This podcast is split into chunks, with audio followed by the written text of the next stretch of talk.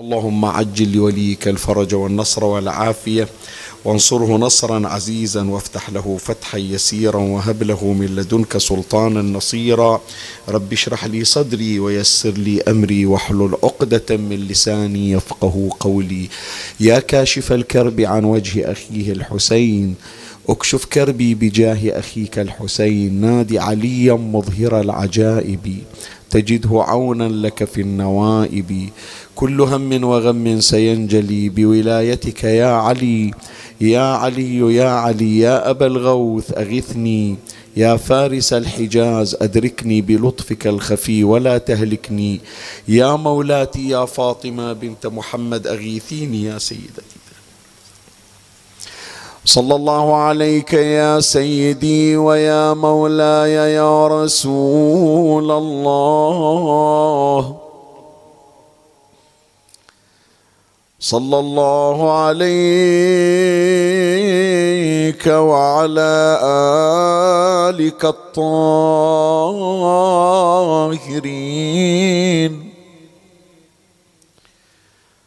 فاز من اعتصم بكم وأمن من لجأ إليكم. يا باب الرحمة ونجاة الأمة يا ليتنا كنا معكم سادتي. فنفوز فوزا عظيما. يا غريب يا مظلوم كربلاء إن أردت النجاة إن أردت النجاة يوم المعاد جد بدمع على الإمام الجواد. لست أنساه حين أشخصه المأمون من يثرب إلى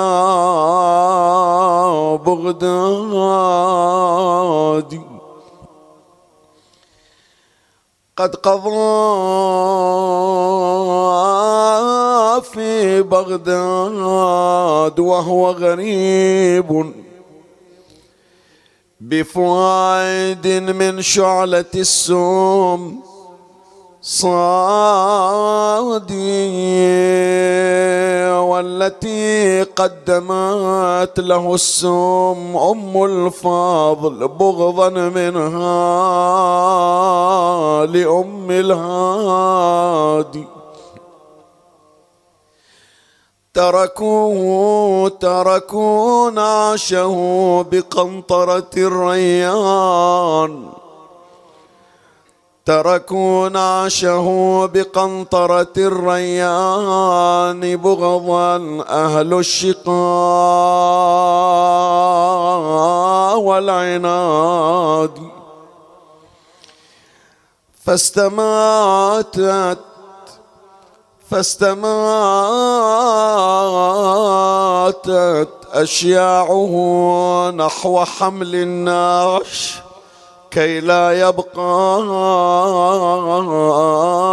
رهين الوهاد. ما بقي مثل جده السبط عار الجسم. ما بقي مثل جده السبت. عار الجسم تعدو على قراه العوادي وسرى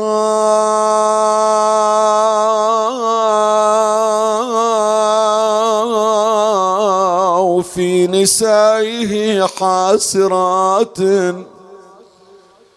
يا لقومي بين الأعداء موادي لو تراها يا غيرة الله في الساب وستر الوجوه منها العياد يا عباس الضعن ماشي.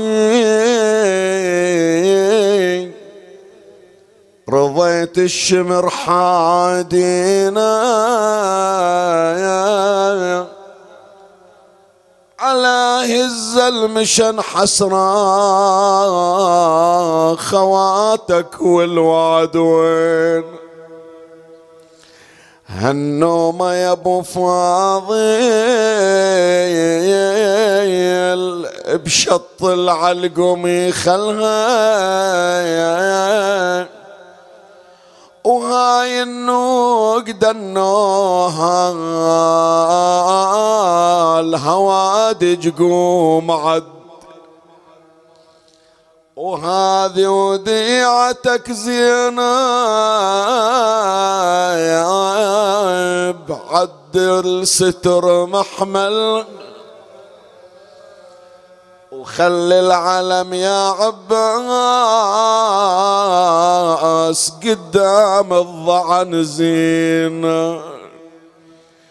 يقل هالعتب يا زينة؟ يا يا يا على رأسي وعلى عيني. لكن أظن ما جيتي الشريعة وما نظرت. وين الرأس وين العين؟ يا أختي ما تشوفيني كفيلك صاير بهالحال وانت ما تعذرين. مبر الذمة يا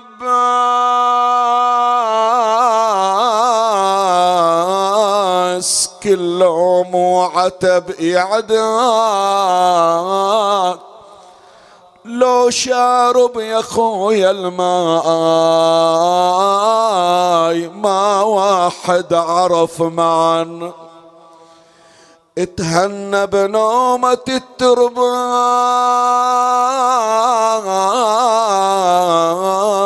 واني رايحة ويعدان. للكوفة وتاليها إلى الشامات يسبون. يوفي يوفي بعد ما أقعد بظل بيت. يوفي يوفي ونار الغاضر يحرق يا اللي يعطي وعد يا عباس يا فاي يا فاي يا ابو فاضل يا اخويا الحق علي يا ابو فاضل يا اخويا الحق يا علي ولا عين ولا عين أنا أخوك الما وقف مهرة. ولا عين ولا عين عتابك ذوب ضلوعي. ولا زينب أنا لا يسرى ولا يمنى ولا عين يا زينب خفي عتابك علي يا زينب خفي عتابي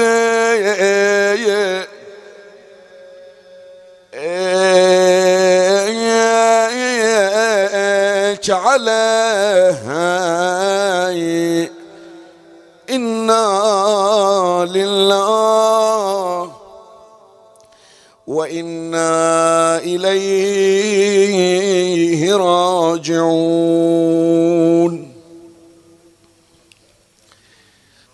كتب امامنا علي بن موسى الرضا صلوات الله وسلامه عليهما إلى ولده الإمام الجواد عليه السلام. يا أبا جعفر بلغني أن الموالي بلغني أن الموالي إذا ركبت أخرجوك من الباب الصغير. وإنما ذلك من بخل بهم لئلا ينال منك أحد خيرا. فأسألك بحقي عليك لا يكن مدخلك ومخرجك إلا من الباب الكبير. وإذا ركبت فليكن معك ذهب وفضة. ثم لا يسألك أحد إلا اعطيته ومن سألك من عمومتك ان تبره فلا تعطه أقل من خمسين دينارا والكثير إليك. ومن سألك من عماتك فلا تعطها أقل من خمس وعشرين دينارا والكثير إليك. إني أريد أن يرفعك الله فأنفق ولا تخش من ذي العرش اقتارا قضى الله حوائجنا وحوائجكم وبلغنا وإياكم الآمال وتحقيق المراد بجاه إمامنا محمد بن علي الجواد. هدية إلى روحه الطاهرة ثلاثا بأعلى الأصوات الصلوات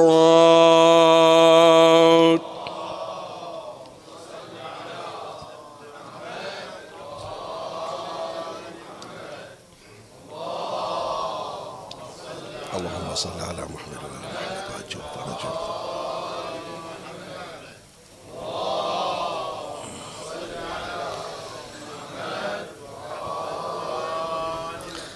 الرواية الشريفة التي قرأتها على مسامعكم والتي أوردها العلامة المجلسي على الله مقام في بحار الأنوار الجزء خمسون صفحة مية واثنين. تحتوي على رسالة بعثها إمامنا الرضا عليه السلام حينما أشخص إلى أرض خراسان إلى ولده الإمام الجواد عليه السلام وهو لا زال طفلا صغيرا دون السبع سنوات. لما أرسل هذه الرسالة كان غرضه أن ينشئ ولده الإمام الجواد عليه السلام تنشئة كان عليها آباؤه وأجداده الطاهرون صلوات الله عليهم. الوظيفة التي كانت عند النبي وآل النبي صلى الله عليه وآله بل قبل حياة رسول الله أيضا. يعني إحنا نتكلم عن تاريخ بني هاشم من هاشم وعبد المطلب وأبي طالب وحمزة ابن عبد المطلب وسائر بني هاشم. إنما وظيفتهم وظيفة خدمية للآخرين. اقرأ في سيرة آباء النبي وأجداد النبي. وعلى هذا المنوال وزيادة كان رسول الله صلى الله عليه وآله وكان أمير المؤمنين سلام الله عليه وكان الأئمة الطاهرون لا يألون جهدا دون أن يقدموا الخدمات للآخرين. ما عاشوا لأنفسهم قط. لا هم ولا من هم مع ولا من معهم. يعني لا زوجاتهم لا أولادهم لا حتى خدمهم. وظيفة خدمية بشكل مستمر. أنت تعرف إمامنا زين العابدين سلام الله عليه يذكر في سيرته بأنه من يجي شهر رمضان أو ما قبل شهر رمضان من أيام الصيام. يبتدئ الإمام زين العابدين عليه السلام بإخراج القدور ويذبح بشكل يومي الذبائح. وتعرف هذا الصائم من يجي ويوقف عند النار هذا مو مثل الآن المطاعم والمطابخ مكيفة ويجهزون أفضل وسائل التبريد لا. حر الحجاز من جهة نار القدور من جهة أخرى أبخرة الطبخ من جهة ثالثة الصيام من جهة رابعة يعني إرهاق. الخدم اللي يجيبهم الإمام يوظفهم هذه الأيام يبتدؤون بالطبخ والإمام واقف عليهم ما يقول للخدم روح اشتغلوا أنا قاعد أرتاح لا وياهم الإمام سلام الله عليه وهو الذي يشرف على الطهو. ثم إذا جهز الطعام يقول لهم اسكبوا لآل فلان اسكبوا لآل فلان ودوا البيت فلان ودوا البيت فلان. بشكل يومي كان أهل المدينة يعيشون على عطايا زين العابدين سلام الله عليه فأهل البيت عليهم السلام مسلكهم مسلك خدمة الناس. الإمام الرضا عليه السلام تم إجلاؤه وإشخاصه من المدينة إلى خراسان. وما عند له الولد وبعد طفل صغير الإمام الجواد عليه السلام. مع ذلك يقول له راح أطلع بس أنت تولى المهمة من بعدي. يعني أريدك أنت مشروع خدمي كما كان آباؤنا وأجدادنا. إحنا كلنا مشينا على هالمنوال وأنا هم من أطلع ما راح أطول في خراسان ثلاث سنوات وأقضي نفع وأقضي حياتي غريبا مسمومة. بس أريد نفس المشروع يكون مستمر. وكان قد نما إلى علم الإمام الرضا عليه السلام بأن الموالي منهم الموالي خدم موجودين في بيت الإمام الرضا. يديرون بالهم على أسرة الإمام احتياجات أهل البيت وباعتبار الإمام الجواد عليه السلام بعد طفل صغير ما كانوا يخلون الموالي يطلع وحده. لازم الخدم والموالي يطلعون ويا الإمام الجواد. ليش؟ إيه طبعا مستهدف من جهة ثم لا تنسى الإمام الرضا عليه السلام من ودوه إلى خراسان خلوه في منصب ولاية العهد يعني الشخصية الثانية في الدولة. الاسم الثاني الرسمي في الدولة اسم الإمام الرضا عليه السلام منقوش ومسكوك على العملة. ما يصير أبناء ولي العهد يطلعون يتمشون بالطريق حالهم حال سائر الناس. فهناك مجموعة من الخدم ولا يستبعد أن ذول الموالي كان المأمون قد بعثهم للإشراف ومراقبة بيت الإمام الرضا عليه السلام. وصل خبر للإمام الرضا سلام الله عليه بأن ذول الخدم من يطلع ويا من يطلعون ويا الإمام الجواد عليه السلام ما يودون إلى الطريق الرسمي الطريق العام. حتى لما يجي إلى مسجد نبينا محمد صلى الله عليه وآله.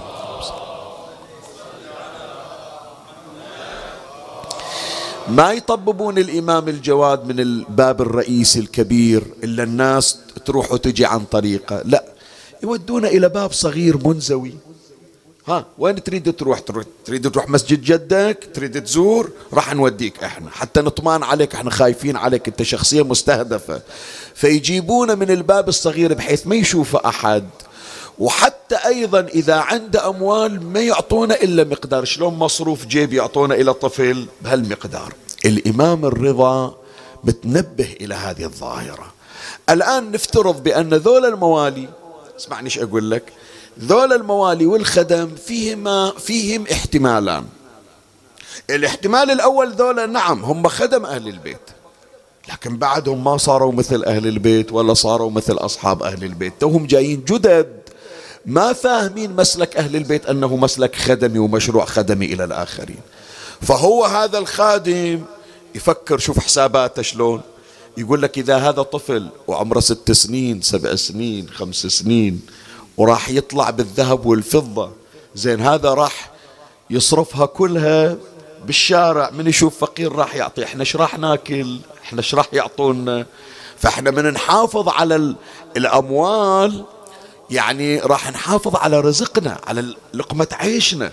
إحنا إيش عرفنا هذا الطفل شلون يتصرف بالأموال؟ بعدهم ما مفتهمين بأنه إمام معصوم. وأن إنفاقه كإنفاق أبيه الإمام الرضا عليه السلام. لهذا الإمام الرضا يقول ذول من يمنعونك ترى بخل من عندهم. خايفين على لقمة عيشهم. من كذي ما يريدون يعطونك الأموال ولا يريدون يودونك الباب الرئيسي حتى من تشوف فقير تعطي. هذا الاحتمال الأول. أن الموالي من خدام الإمام الرضا ومن خدام الإمام الجواد لكن بعد ثقافتهم ما وصلت إلى استيعاب مبادئ أهل البيت. الاحتمال الثاني لا. الاحتمال الثاني ذولا باعثنهم المأمون. من تقرأ في سيرة المأمون ترى بدعوى حبا لأهل البيت. مرة يجيب جارية للإمام الرضا وهي جاسوسة. مرة يودي خدم يوقفون على باب بيت الإمام الرضا باسم الخدمة وهم يشوفون منه الطاب ومنه الطالع. فمودي أيضا إلى المدينة يريد يعرف إيش عند الإمام الرضا في المدينة من تحركات ومشاريع. بدعوى أنه إحنا جايين نخدم أولاد ولي العهد بس هم ما يريدون من عنده تواصل مع الناس. الإمام الرضا عليه السلام كان قد التفت بدقة وعناية إلى هذا المشروع العباسي. ونبه الإمام الجواد قال له ما عليك من عندهم إحنا ماشيين على خطى آبائنا وأجدادنا. فأنت من تطلع احمل وياك ذهب وفضة ولا تشوفه من المساكين من الفقراء من المحتاجين انفق انفق ولا تخشى من ذي العرش اقتار يعني ما راح ينقطع. إحنا خيرنا من الله. إحنا خزائننا خزائن الله. لا ينفذ ما عندنا. بعد خلينا نشوف بعض الملاحظات الموجودة. يعطي الإمام الرضا يعطي الإمام الجواد عليه السلام اللي يشوفه من أقاربه وأرحامه مبلغ. المبلغ هذا شقد خمسة وعشرين دينار ذهب. هذا لا تحسبها اليوم أنت بالخمسة وعشرين دينار خليجي أو عراقي لا. هذا مالية. يعني أنا أعطيك مصروف يكفيك إلى شهرين ثلاثة أنت وعائلتك تعيش مترفه. الإمام الرضا يوصيه يقول ابتدي من خم عفوا من خمسين دينار ذهب. إلى أي واحد يجي يطلب من أهلك. لا يعيشون أهل البيت. الناس يقولون مساكين أهل البيت فقراء ما عندهم خليهم يشوفون عصرك يا محمد. الإمام الجواد سلام الله عليه. خليه يشوفون عصرك عصر ذهبي. ترفه فيه آل بيت محمد صلوات الله عليهم أجمعين.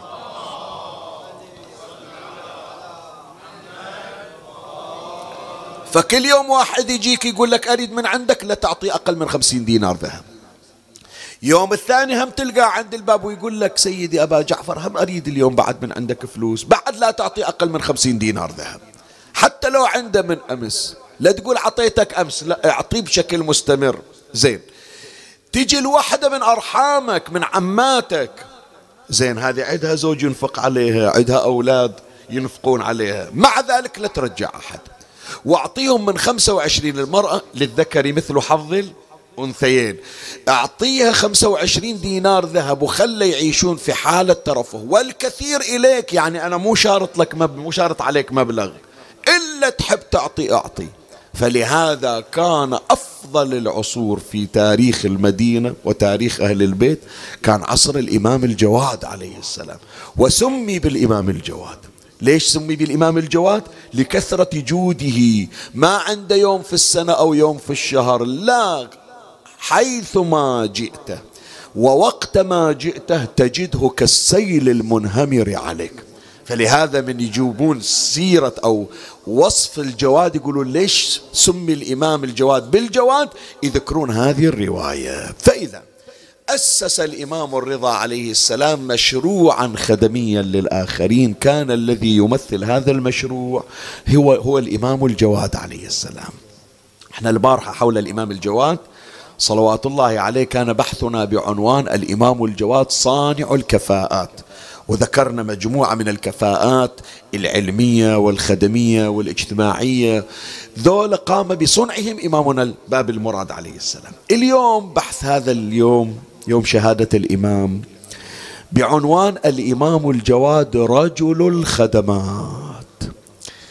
تعال اقرأ في هذه الخمسة وعشرين سنة التي عاشها الإمام. لا الغريب الواحد عادة ما يتولى مهام خطيرة مثل مهام الإمام سلام الله عليه إلا لما يكبر يصير عمره تقريبا ثلاثين سنة أربعين سنة. شايف لك أنت واحد يعطونا مهمة رعاية الناس وهو بعد ملفوف بالقماط؟ مر عليك هذا؟ حتى عيسى ابن مريم بعد ما صار إليه إذا وصلت إلى مرحلة النبوة أربعين سنة نخليك تبرئ الأكمة وتشفي المرضى. إمامنا الجواد عليه السلام يجي محمد بن ميمون ونازل ماي بعينه ما يقول للإمام الجواد مطلعينه جاي بس يريد يشوف الإمام يشتم ريحة الإمام. طلعوا الإمام الجواد ملفوف في قماطه. يقول محمد بن ميمون نظرت إليه وإذا به قد فتح عيني فتكلم كأحسن ما يتكلم الرجل.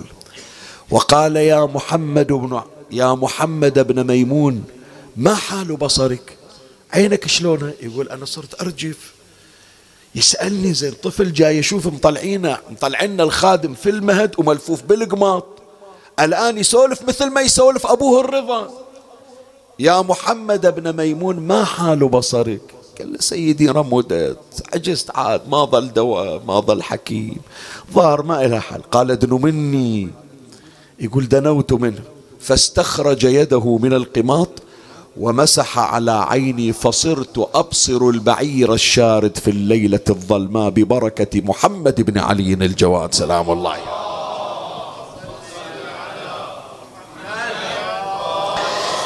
هذه القضية وغير هذه القضية تكشف أن خمسة وعشرين سنة عمر الإمام سلام الله عليه منذ اليوم الأول إلى اليوم الأخير وهو يقدم خدمات حياته مليئة بالخدمة للآخرين. فهو مشروع خدمي وضع حجر أساسه إمامنا الرضا عليه السلام وكان مشروعا روضويا جواديا. فإحنا راح نتحدث عن صور من خدمات الإمام الجواد سلام الله عليه. غرضي من وراء هذا البحث يا إخواني هم تعريف بسيرة الإمام سلام الله عليه وإنجازاته. وهم أنا أقرب النفوس أكثر في هذا اليوم إلى الإمام الجواد. إلا عنده حاجة إلا عنده مريض إلا عنده أمر عالق يطرق باب الإمام الجواد عليه السلام. يخلي حاجته على أعتاب الإمام باب المراد ويشوف أثر الإمام سلام الله عليه. فبحثنا بعنوان الإمام الجواد رجل خدمات وأشير إلى صور ثلاثة من خدماته سلام الله عليه. ومن الله أستمد العون والتوفيق ومن مولاي أبي الفضل العباس المدد ومنكم ألتمس الدعاء وثلاثا بأعلى الأصوات. صلوا على محمد وآل محمد.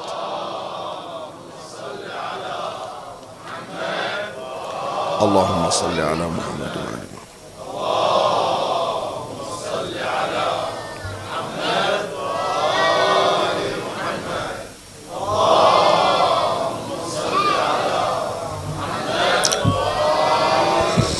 مولاي الكريم أنت حيثما كنت اسمعني وفرغ لي قلبك وأعرني سمعك وأقبل علي بكلك أذكر لك ثلاث صور من خدمات الإمام الجواد سلام الله عليه التي كان يقوم بها. أما الصورة الأولى تخليص خادمهم أبي الصلت الهروي من سجن المأمون العباسي.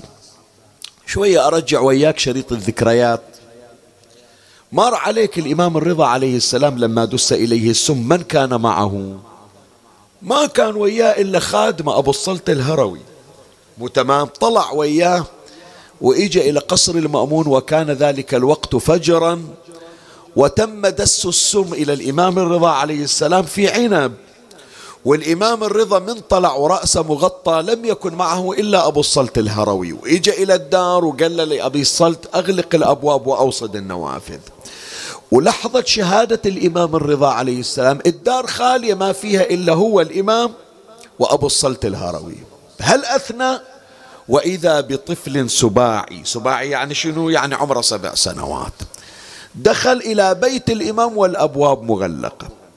حتى أبو الصلت سائله يقول له يا غلام من الذي أدخلك إلى الدار والأبواب مغلقة؟ أنا ساد الأبواب وإحنا ما ويانا أحد بالبيت.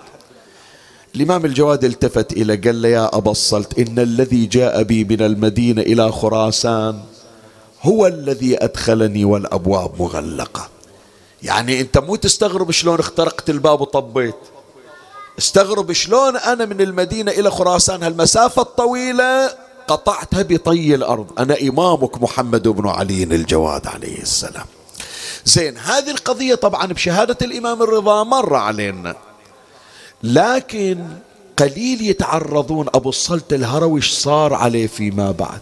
بعد دفن الإمام الرضا عادة الخطيب يقرأ شهادة الإمام الرضا ويختم مجلسه بعد.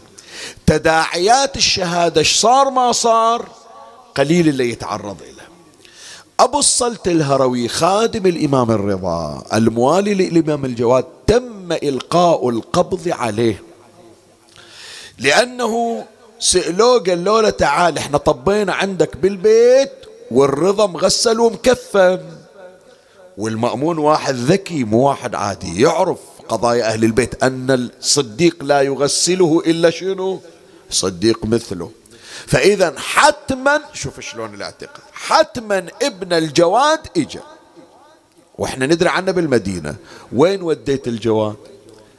وين راح؟ شلون اجى البيت؟ طلع من أي طريق تم إلقاء القبض على أبي الصلت الهروي وزج به في السجن سنة كاملة. وهذه السنة مو مجرد يعني إقامة في زنزانة لا تضييق. كل يوم تعذيب إلا تعترف الجواد وين صاير؟ ورا سنة لا بعد ضاق صدره أبي الصالت قال ما أقدر أتحمل أكثر. وكل خوفي مو على نفسي لا. خوفي أنه الضغط علي باكر أقر بأسرار الإمام الجواد. فأنا ما أريد أهتك أسرار آل محمد. ورا سنة توسل إلى الله بمحمد وآل محمد صلوات الله عليهم أجمعين.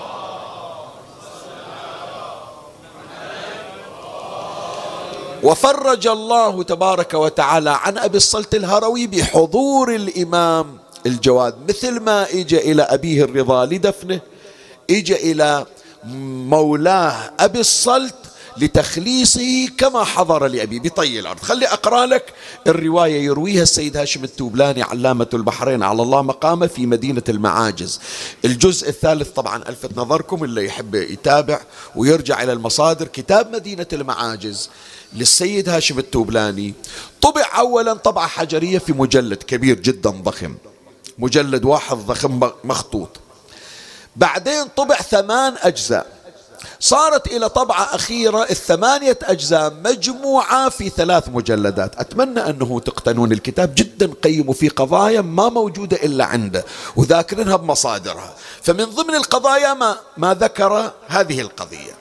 في مدينة المعاجز الجزء الثالث صفحة 242 قال أبو الصلت الهروي أمر المأمون بحبسي بعد دفن الرضا عليه السلام.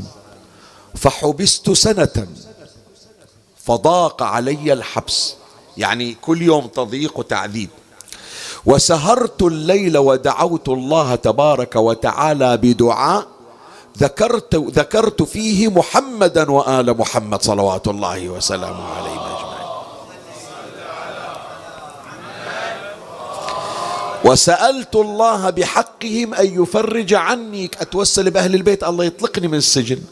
فلم أستتم الدعاء. اسمع شنو يعني فلم أستتم الدعاء؟ يعني ما طولت بعد ليوم ثاني أو لأيام لا بس خلصت الدعاء إجا الفرج. قال فلم أستتم الدعاء حتى دخل علي أبو جعفر محمد بن علي الإمام الجواد عليه السلام. شوفوا يا إخوان التوسل بالإمام الجواد سلام الله عليه مجرب ونافع وسريع المفعول. حتى دخل علي أبو جعفر محمد بن علي عليهما السلام فقال لي يا أبا الصلت ضاق صدرك. خلاص بعد ما تتحمل أكثر ضاق صدرك. فقلت إي والله. قال قم فاخرج. سيدي شلون أطلع؟ سجن والحرس واقفين برا والقيود. حاطيني سنة كاملة القيود بإيدي ورجلي. قم فاخرج اسمع. ثم ضرب بيده إلى القيود التي كانت علي ففكها. صلوات الله وسلامه عليه.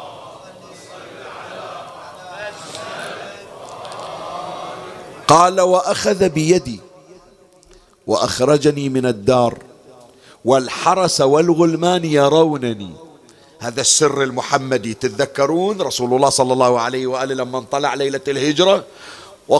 إيه وجعلنا من بين أيديهم سدا ومن خلفهم سدا فأغشيناهم فهم لا يبصرون قبضة من التراب. نفخها النبي لعيون مفتوحة ويمشي النبي وما حد يشوفه. هذا السر المحمدي هو السر الجوادي. قال فأخذ بيدي. قال وأخرج قال وأخذ بيدي وأخرجني من الدار والحرس والغلمان يرونني مو نايمين. فلم يستطيعوا أن يكلموني وخرجت من باب الدار. ثم قال لي امض في ودايع الله تعالى فإنك لن تصل إليه. يعني إلى المأمون ولا يصل إليك. فقال ولا يصل إليك أبدا. فقال أبو الصلت فلم ألتقي بال فلم ألتقي المأمون إلى هذا الوقت. شوية ملاحظات ثلاث عندنا على القضية. شوف كلمة الإمام الجواد عليه السلام إلى أبي الصلت. يقول له يا أبا الصلت ضاق صدرك. أبو الصلت في وين؟ في مشهد في خراسان. الإمام الجواد في وين؟ في المدينة. بس سمع عن واحد من شيعته ضايق صدره. يتعنى له ويقصده. يقول بس حسيت بضيقة الصدر عندك قلت ما أقعد في المدينة. أجي إلك وأكون سبب في فرج الله لك. هذا اللي نقول له ساعات توسل بالإمام الجواد يقول شيخنا شي يوديني العراق شي يوديني الكاظمية؟ أحيانا حتى أحبتنا بالعراق. شي يطلعني أنا من النجف من البصرة أروح للكاظمية. وأنا حصل لي مواصلات الجوحار؟ متى أروح؟ حنان الإمام الجواد عليه السلام ما يخليك حتى تجي هو يقصدك. عنده شفقة وعنده حنان وعنده رأفة رضوية جوادية اسمعوا شباب هذا ما موجودة بالتحضير اليوم سجلها عندك. انت دائما تقول يا رأفة الرضا. مو صحيح؟ ما تسميه الإمام الرؤوف؟ أسايلك رأفة الرضا حطوها بالقبر وسكوا عليها؟ شو تقول؟ وين راحت رأفة الرضا؟ رأفة الرضا ورثها ولده الجواد وزاد عليها الحنان الجواد فاللي تريده من عند الإمام الرضا تحصله عند ابن الجواد وزيادة. قال له ما خليك يضيق ما خليك يضيق صدرك وأنا أبو جعفر أتعنى لك وأجيك. بعد الملاحظة الثانية زين يقول أبو الصلت ضرب على القيود ففكها. خلاص طاحت القيود والحرس والغلمان ما يشوفونا اطلع وتمشى أنت مو معوق أنت مو مقرم. قوم اطلع وتحرك. الإمام الجواد يقول لا حط إيدك بإيدي ما أهدك ما اخليك أنت في ضمانتي جاي متعني لك. شايف الأم الحنونة؟ الولد يريد يفلت يريد يمشي عنها وهي خايفة عليه مكلبة بي ما تخلي هذا يكشف عن لطف الإمام ورحمته وشفقته. قال ما أخليك إلى أن أوصيك أوصلك إلى مامنك فإذا طلبت حاجة من الإمام الجواد كن على يقين بأنه معك لا ينفك عنك حتى تقضى حاجته زين. ملاحظة الثالثة طلع من السجن. وداه بيته. خلاص بعد شي يطلب الإمام. لكن يا إخواني لو ورا أسبوع إجوا يفتشون وألقوا القبض عليه من جديد. يحتاج إلى كرامة أخرى معجزة أخرى توسل آخر. الإمام الجواد وسمعوا هذه هم خلوها عندكم. إذا أعطى أغنى. أعيدها. الإمام الجواد إذا أعطى شنو؟ أغنى. يعني جنابك تأخذ حاجتك وراح تمر علينا في بقية البحث. تأخذ حاجتك من عند الجواد تقول ما أدري مفعولها متى يخلص ورا شهر ورا سنة وأرد أحتاج أرجع من جديد. لا. إذا أعطاك الإمام الجواد شيئا فإنه يكفيك طيلة حياتك. لأن عطيته عطية الله جوده جود الله. هذا أبو الصلت يقول المأمون نافذ ال... نافذ إيده على كل البلدان كل مكان موصل المأمون. إيش دراني؟ يروح يسوي فرقة بحث يجون يفتشون بيتي يلقون القبض عليه. وأنا هاي مهنتي كل يوم ودوني سجن الإمام قال له روح في ودايع الله تعالى ما يوصل إليك وأنا موجود. وفعلا يقول إلى أن مات المأمون ما شفته ولا شافني. ولا تعرض إلي بسوء ببركة الإمام الجواد سلام الله عليه. فإذا الصورة الأولى من صور خدمات الإمام الجواد تخليص أبي الصلت الهروي من سجنه. أسأل الله تبارك وتعالى أن يخلصنا وإياكم من سجن ذنوبنا ومن سجن همومنا ومن سجن غمومنا ومن سجن العسر في الحياة الدنيا. ببركة إمامنا محمد الجواد سلام الله عليه.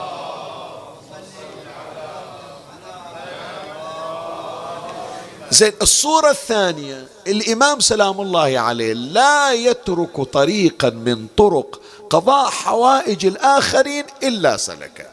فلهذا الصورة الأخرى السعي في قضاء حوائج الآخرين بكل السبل. مر الإمام عند فلوس يعطي مر لسبب من الأسباب أفرض الإمام مغلق عليه الباب.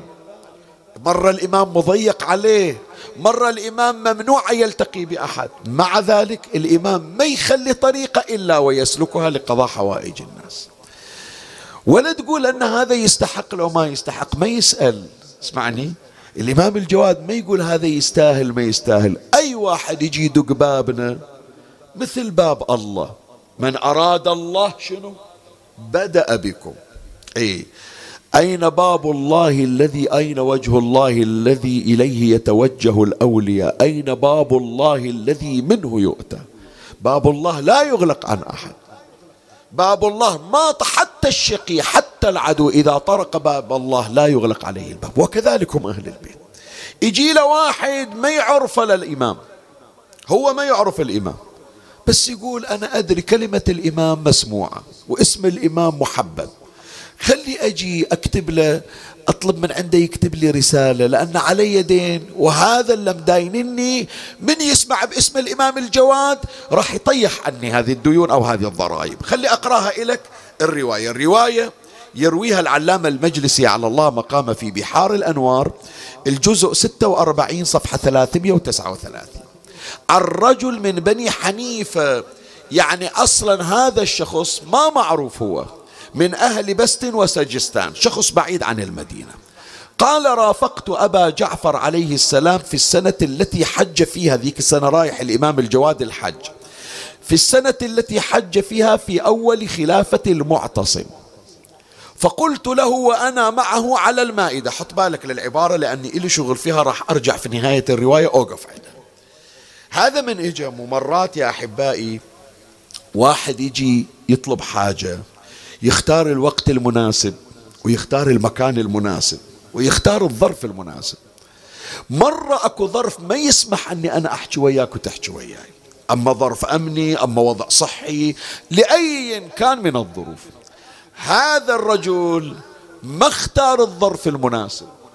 اجى إلى الإمام الجواد عليه السلام وكلم الإمام الجواد والإمام الجواد قاعد والولاة والسلاطين والدولة قاعدين من حوله يعني أي تصرف يسويه الإمام راح يحاسب عليه. منو اللي يحاسب؟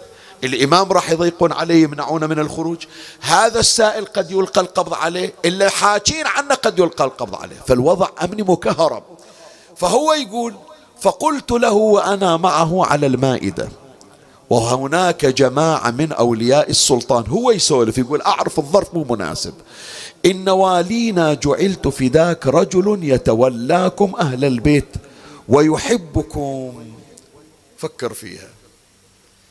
انت بالله عليك.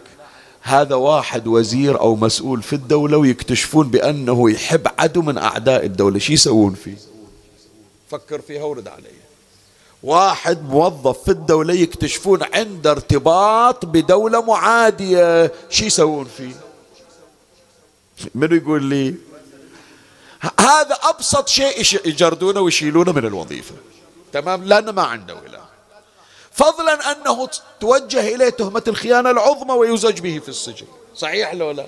فخطر. إذا شي يقول للإمام؟ بالله عليك. شي يقول للإمام؟ يقول إي والله هذا من ربعنا من جماعتنا وإحنا نتراسل وياه. يعني راح. راح ذاك الشخص تم اعتقاله. فشوف الظرف كان كلش حساس. زين. بالمقابل شي يقول للإمام؟ يقول له روح لا أعرفك ولا أعرفه ولا أقدر أسوي لك شيء. بدعوى الحفاظ على ذاك الشخص. فواقعا لو واحد غير الإمام يتحير. بس شوف الإمام الجواد شو سوى. وراح نوقف عند هذه العبارة. قال إن والينا جعلت فداك رجل يتولاكم أهل البيت ويحبكم. وعلي في ديوانه خراج. أكو ضرائب علي هناك بالمنطقة عندنا في سجستان. فإن رأيت جعلني الله فداك أن تكتب إليه بالإحسان إليه رسالة من عندك لأنه يحبكم. فيطيح عني هي القروض والضرائب والخراج. فقال لي لا أعرفه. هذا فلان أنا ما أعرفه. هي عبارة لا أعرفه خلها ببالك لا تنساها لأني أحتاج أوقف عندها فقال لا أعرفه.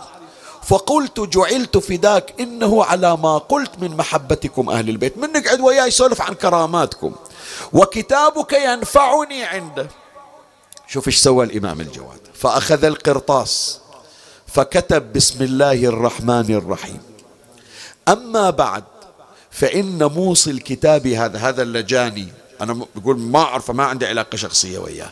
فإن موصل كتابي هذا ذكر عنك مذهبا جميلا يقول أنت تحبنا.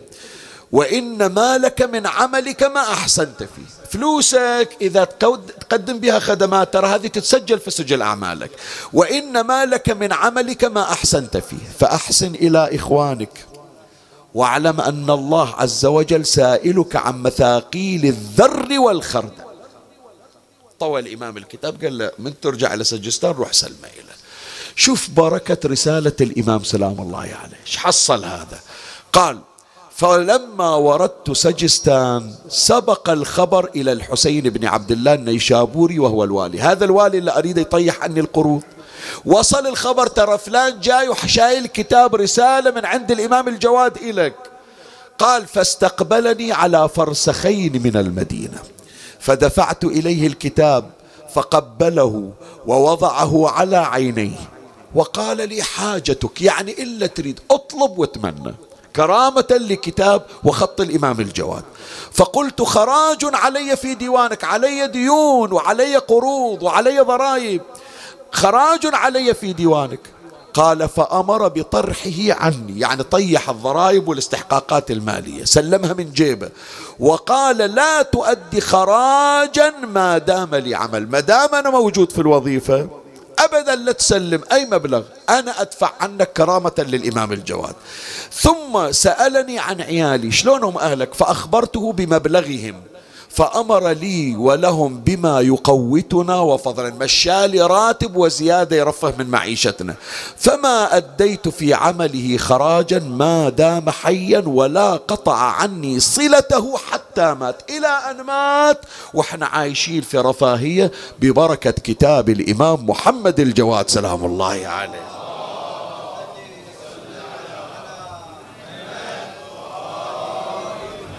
زين أرجعك شوية إلى الوراء. إن شاء الله ما نسيت الكلمة قلت لك خلها ببالك إحنا ما قلنا بأنه لما إجا هذا الرجل وقال للإمام الجواد ترى والينا يحبكم. إيش قال الإمام عنه؟ أحسن. قال لا أعرفه. شو تقولون يا جماعة؟ يصير الإمام ما يعرفه؟ فكر شوية تأمل قبل لا تجاوبني.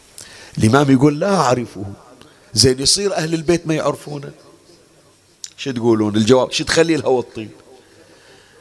اي الآن أبين لك. لو قال الإمام سلام الله عليه بلا أعرفه ويحبنا وإحنا نحبه. صارت عليه تهمة والقاعدين يدرون. قاعدين ذولا جهاز حكومي. يعني يعرض الإمام هذا الشخص للخطر. زين حشا حشاه الإمام. ما أتجرأ وأقول. هل كذب الإمام؟ لا. هذا مو كذب. شي يقول الإمام لا أعرفه؟ يعني ما عندنا علاقة صداقة وياه ما التقي فينا ولا التقينا فيه. بس أنا عرفة عرفة. شلون عرفة؟ لأن هناك ديوان اسمه أولادي شباب. حتى تعرفون الآن مقامكم عند أهل البيت. لأن هناك ديوان كتاب ضخم. كل واحد يحب أهل البيت ومن شيعة أهل البيت مسجل اسمه عند أهل البيت. إن شاء الله أسماءنا مجربة وموجودة عندهم. الرواية عن الإمام الرضا عليه السلام في بحار الأنوار الجزء 26 صفحة 123 قال إن شيعتنا مكتوبون بأسمائهم وأسماء آبائهم. وهذا الكتاب مو, مثل دليل التليفونات. تحصل كل واحد التاجر والفقير والمؤمن والفاسق كلهم بص... لا لا لا. موزع ومرتب كل واحد حسب مقامه. سلمان في رتبة مو في رتبة غيره. إن شاء الله إحنا موجودين يا إخواني في هذا الديوان من محبيهم ومن شيعتهم. فالإمام يعرفه مو ما يعرفه لكن لما قال لا أعرفه يعني يقول ما جاء قعد ويانا ومو محسوب من أصدقائنا ولا من الرواة عنا ما شفناه إحنا. هذا اللي قصد الإمام حفاظا على حياته. الملاحظة الثانية والأخيرة الإمام ما قال أريد بس تطيح عنك القروض لا الإمام يقول أريد مشاريع تنموية تبقى آثارها باستمرار. وهذا اللي نتمناه يا أحبتي. قبل لا أختم مجلسي المقدار كافي صار لي ساعة إلا ربع أنا أقرأ الآن. بس أقول هالكلمة حتى أختم. إحنا مرة من المرات يجينا فقير يقول لك أنا محتاج ما عندي شيء. آكل طلعت له من جيبي 500 فلس دينار أعطيتها إياه. هذا تفضل قيمة عشاك الله وياك. أهل البيت مو هذا منهجهم. أهل البيت منهجهم يريدون مشاريع يا إخواني تبقى الناس دائما عايشة في خير يعني دائما متجددة. فإحنا خلنا نفكر في مشاريع حيوية تنموية. باسم أهل البيت مو حتى أستربح من أهل البيت حتى أنفع الآخرين باسم أهل البيت. نفع حقيقي أأكد أحط تحتها خط أحمر. الإمام سلام الله عليه من يعطي وشيعته وأصحابه من يعطون. ما ينتظرون أنه أنا أعطيتك اليوم رجع لي الباقي ولا يقول راح أسوي مشروع أنا أتعيش من عنده وأنت تاكل الفتات. لا. وإنما يخلون مشاريع متجددة تغني الناس طيلة حياتهم. وهذا هو مشروع سادتنا سلام الله عليهم. هي الصورة الثانية؟ الصورة الثالثة والأخيرة. سؤال أسأل يا شباب. سمعت مجالس شهادة الإمام البارحة واليوم. تقدرون تقولي خصوصا أولادنا يعني أوجه لهم السؤال. شنو سبب قتل الإمام الجواد؟ فكر شوية. اعطي نفسك ثلاث ثواني تفكر فيها ورد عليها.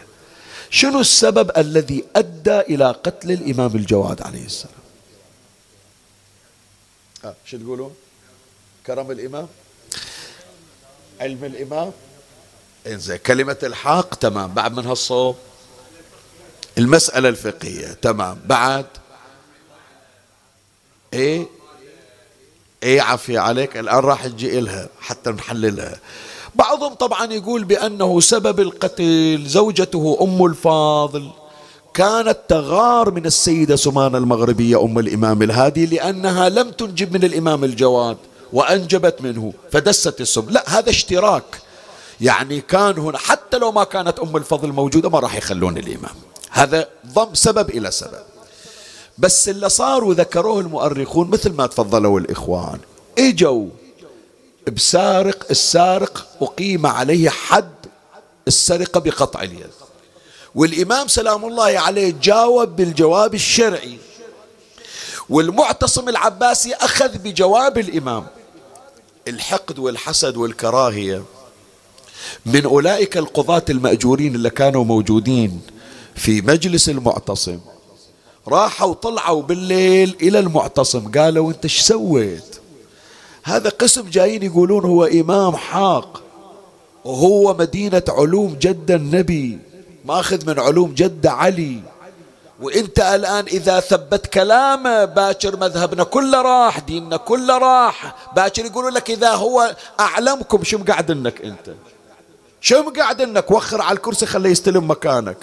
سنوات ما ظل أحد إخوانك آبائك أجدادك يحاولون يباعدونهم. أنت تجي وتثبت كلامهم فصارت هذه المسألة والقضية قطع يد السارق سبب للتآمر على الإمام سلام الله عليه. خلي أقرأ لك العبارة والقضية كما ينقلها ذلك القاضي الحاقد اللي اسمه أحمد ابن أبي دؤاد. يقول أنا تمنيت يقول رحت قدمت هذه الفتنة وهذا الحقد على طبق من ذهب إلى المعتصم وأدري بأني راح أدخل نار جهنم. بس خلي أروح نار جهنم ولا الجواد ياخذ حقه ومكانه. شوف راح نقرأ الرواية وراح أبين لك إيش جيبها إلى خدمة الآخرين.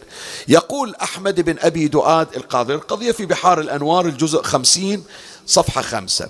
قال وددت اليوم أني قد مت منذ عشرين سنة. يا ريت حافرين لقبر دافنيني قبل عشرين سنة. قال قلت له ولم ذاك؟ قال لما كان من هذا الأسود. يسمي الإمام الأسود. أبي جعفر محمد بن علي بن موسى اليوم بين يدي أمير المؤمنين. قال قلت له وكيف كان ذلك؟ شو مسوي؟ قال إن سارقا أقر على نفسه بالسرقة وسأل الخليفة تطهيره بإقامة الحد عليه فجمع لذلك الفقهاء في مجلسه وأنا وياهم. وقد أحضر محمد بن علي. فسألنا عن القطع. قال انقص إيده من وين؟ فقلت فسألنا عن القطع في أي موضع يجب أن يقطع؟ فقلت من الكرسوع. يعني الرسغ هذه يكون الشف كلها تقطع. فقال فقلت من الكرسوع. لقول الله في التيمم فامسحوا بوجوهكم وأيديكم. خب اليد مو كل الذراع هذا كله مال تيمم فقط الشف. واتفق معي ذلك واتفق معي ذلك قوم. أكو جماعة أيدوا كلامي وقال آخرون بل يجب القطع من المرفق. من يقول اغسلوا إيدكم من المرفق. قال وما الدليل على ذلك؟ قال لأن الله قال وأيديكم إلى المرافق. في الغسل دل ذلك في الغسل دل ذلك على أن حد اليد هو المرفق. قال فالتفت إلى محمد بن علي إلى الإمام الجواد. ها أبا جعفر وناس يقول شف ناس تقول مرفق. أنت شو تقول؟ فقال ما تقول في هذا يا أبا جعفر؟ فقال قد تكلم القوم فيه يا أمير المؤمنين. بعضهم كان يسأل يقول لي شيخنا ليش ما جاوب الإمام؟ ليش يقول لا اعفني لا تخليني أنا أشارككم؟ سؤال منو يريد؟ هذا ما يسمونه تقصير في أداء الرسالة؟ مو الإمام المفروض يبلغ الأحكام الشرعية؟ ليش الإمام قال لا اعفني؟ شو تقولون؟ تثبيت الحق المفروض أنه يبين الحكم. شنو؟ ما عنده تقية. بالعكس يقول له تفضل وألح عليه إلا تجاوب. أصلا التقية أنه يجاوب. يوم قال له لا أعفيك التقية بأن يجي. ليش الإمام في باب الأمر ما راد يجاوب؟ شو تقول؟ عنده علم بس مسؤولية. وفر عليك. شنو؟ لا مو بس قتله لا. هي واحدة من الأسباب أن الإمام يدرع عن نفسه القتل حياة الإمام أولى لكن لما جاء القتل في الحالتين قدم الأمر. جوابك فعلا مقنع. بس هناك سبب. يا جماعة مذهب دولة المعتصم شنو؟ شيعي لو سني. فأنت خلاص ما لك حاجة بكلامي أصلا. أنت نعم قل لي بأنه أنا أريد مذهب آل محمد كمعتمد رسمي راح أقدم لك أنا كل ما تريد. بس الآن شنو معنى أنك أنت تطلب كلامي؟ أنت مرة تطلب مسألة وعندك ناس جاوبوا وفق المذهب المعتمد رسميا. وأنا راح أجاوبك بمذهب آخر أنت ما راح تستفيد وهم أضر نفسي. لا لازم أحافظ على نفسي وأخدم الآخرين. فلما جاء تهديد الإمام مثل ما راح يمر علينا شاف الإمام بأنه لابد من البيان وراح نوصل الآن للغرض. قال ما تقول في هذا يا أبا جعفر؟ فقال قد تكلم القوم فيه يا أمير المؤمنين. قال دعني مما ت... أريدك أنت. قال دعني مما تكلموا به. أي شيء عندك؟ قال اعفني عن هذا. يعني يريد يتخلص الإمام. قال أقسمت عليك بالله لما أخبرت بما عندك فيه. ما أخليك. فقال أما إذا أقسمت علي بالله إني أقول أنهم أخطأوا, أخطأوا فيه السنة. فإن القطع لا من الكاف ولا من المرفق. فإن القطع يجب أن يكون من مفصل أصول الأصابع. فيترك الكف.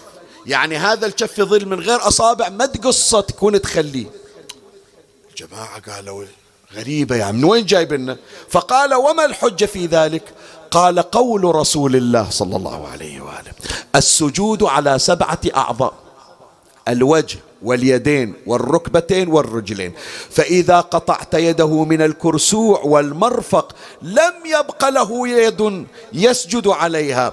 وقال الله تبارك وتعالى وإن المساجد لله شنو يعني وإن المساجد لله مساجد مو هذه اللي يصلون فيها هي المساجد السبعة وأن المساجد لله يعني به هذه الأعضاء السبعة التي نسجد عليها. فلا تدعو مع الله أحدا يعني ما يلك حق في هذه المساجد الإلهية.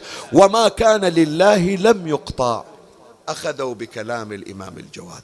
وين الخدمة اللي قدمها الإمام؟ منو يقول لي؟ هذه أخليك أنت تجاوبها.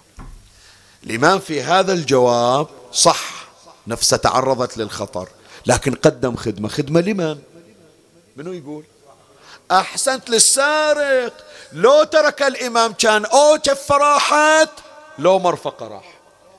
لكن بهذا بهذا الجواب الإمام أبقى على كفه. لكن ترى بدفع الإمام ثمنا باهظا حتى يقدم خدمة إلى هذا السارق. كلف ذلك الإمام حياته. أحمد بن أبي دؤاد يقول ذيك الليلة ما عرفت أنام ما عرفت أنام قلت أروح لما أنتظر للصبح أروح لإيه الآن نص الليل. إجيت يقول دقيت الباب طلعوا الحرس ها؟ الأمير نايم شم جايبنك مو وقت زيارة. قال افتح الباب غصبا عليك تفتح الباب. وإلا باكر أشكوك عنده. خاف هذا الحارس راح اجى إلى المعتصم. قال النصيحة يا أمير المؤمنين. شنو النصيحة؟ قال أمر مستعجل ما ينتظر الباكر. ولد عمره خمسة وعشرين سنة. جايبنا ومقعدنا وانت عندك قضارة رسميين ومذهبكم ماشي على كل الدول تاليها تمشي قول شاب عمره 25 سنة. زين نص من الأمة تقول بإمامته. هذا يسمعون انت اعتمدت على كلامه بعد أي قائمة تقوم لنا؟ يقول من سمع الكلمة ما نام المعتصم ذيك الليلة. قال لابد من التخلص منه. وبالفعل ترى روايات تقول بأن التي سمته أم الفضل مثل ما ذكرنا البارحة. أكو روايات أخرى تقول لا هو المعتصم دس السم إلى الإمام الجواد واحتمال يا إخواني أنه أكثر من مرة وقد كان. روايات تشير أكثر من مرة دس السم إلى الإمام الجواد مرة المعتصم سمى مرة أم الفضل قدمت له السم في عنب رازقي. ومرة حطت سم في منديل وجاء الإمام وكان الإمام صائما وقد حان وقت إفطاره. فقدمت لإمامنا عنبا مسموما وكان إمامنا الجواد صائما. عظم الله أجوركم أحسن الله عزاكم. تناول إمامنا بعضا من حبات العنب. احس كان السكاكين تقطع احشاء رمى الإمام بنفسه على الأرض. يقول الشيخ المازندراني وأخذ يتقلب يمينا وشمالا ويجود بنفسه. حتى أن القاتل وهي أم الفضل أخذتها الرقة وانكسر قلبها وجرت دمعتها على خدها.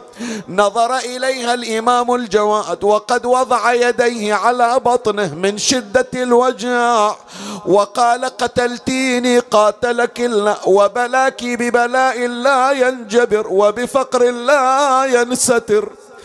فلما سمعت ذلك كأن الله قد نزع الرحمة من قلبها فخرجت وأغلقت الباب على إمامنا. وأخذ الإمام يجوب في الدار عرضا وطولا من شدة حرارة السم. تنشف بدنه أحس بالعطش وجلس عند الباب يضرب الباب بيد مرتعشة. وهو يقول أم الفاضل إني عطشان اسقيني شربة من الماء. وهي تسمع صوته ولا يرق لها قلب ولا ترف لها عين. لما وجد الإمام حرارة السم قد سرت في بدنه هم أن يصعد على السطح ليستنشق شيئا من الهواء. كأني به وقد وضع يده على الجدران من شدة الضعف. فلما وصل إلى سطح الدار رمى بنفسه على الأرض أين الصارخ وإماما؟ أين المنادي وسيده عادة في كل مجلس في شهادات إمامنا في شهادات أئمتنا نقول حضر عنده ولده. هذا يمد يديه هذا يسبل رجله هذا الغريب ليس معه أحد. وجه بوجهه إلى جهة القبلة والشمس تصهر خد إمامنا وصار يقرأ القرآن حتى انقطع صوته. وويل فحينها أسبل رجليه ومد يديه وأخذ يتشهد الشهادتين ثم غمض عينيه وفاضت روحه الشريفة. ألا من مناد وإماما. ألا من مناد وغريبا. ألا من مناد وشباب. أرسل الله الطيور تظلل عليه تظلل له عن حرارة الشمس. وبقي إمامنا ثلاثة أيام على سطح الدار. قال الشيخ المازندراني شم أهل بغداد رائحة المسك والعنبر وقد افتقدوا إمامهم فما جاءوا إلى بيت الإمام وإذا بهم يرون الطيور تحلق على سطح دار. يخلينا نعيش. نعيش ويا المحبين ويا شيعة الإمام. إلا اليوم هناك ملأوا صحن الكاظميين. خلي أرواحنا تنتقل إلى الكاظمية حتى نعيش هناك حالة ولي فوق السطح يومين والثالث بلا مهاد. مطروح أبو الهادي وطيبه غمر بغداد.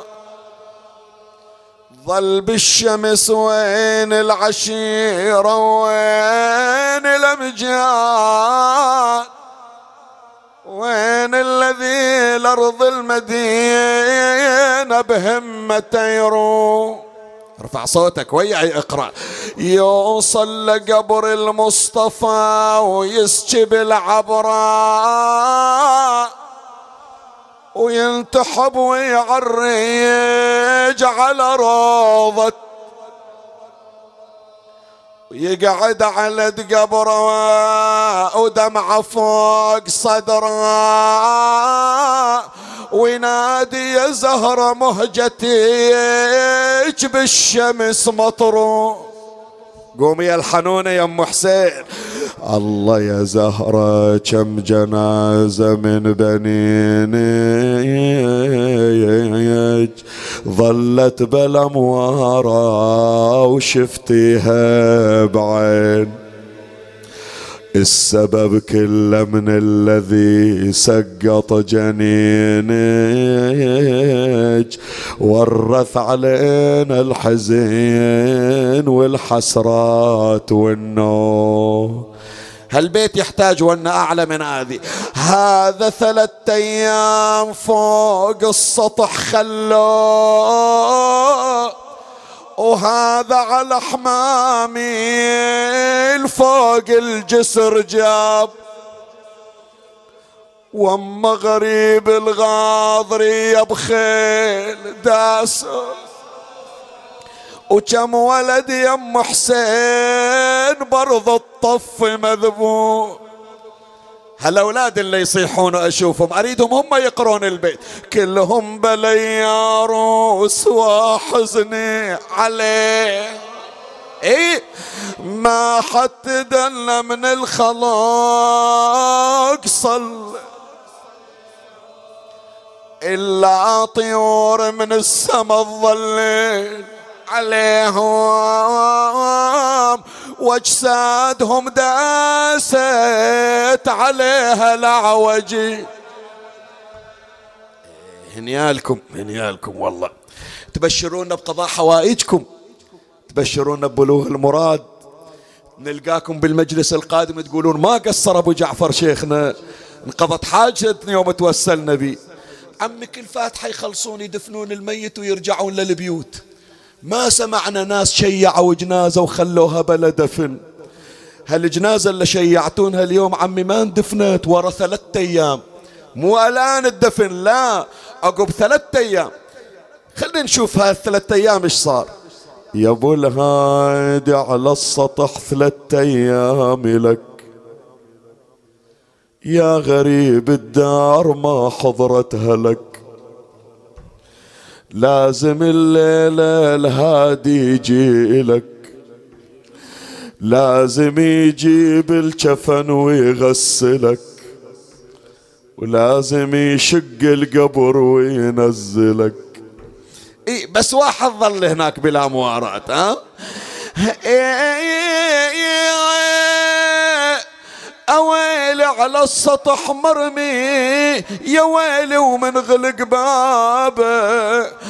جمر دلالة جمر دلالة والشمس لهابة. ترى بس حسين ظل مرمي على ترابه ما عطيتني مهلة. ترى بس حسين ظل مرمي.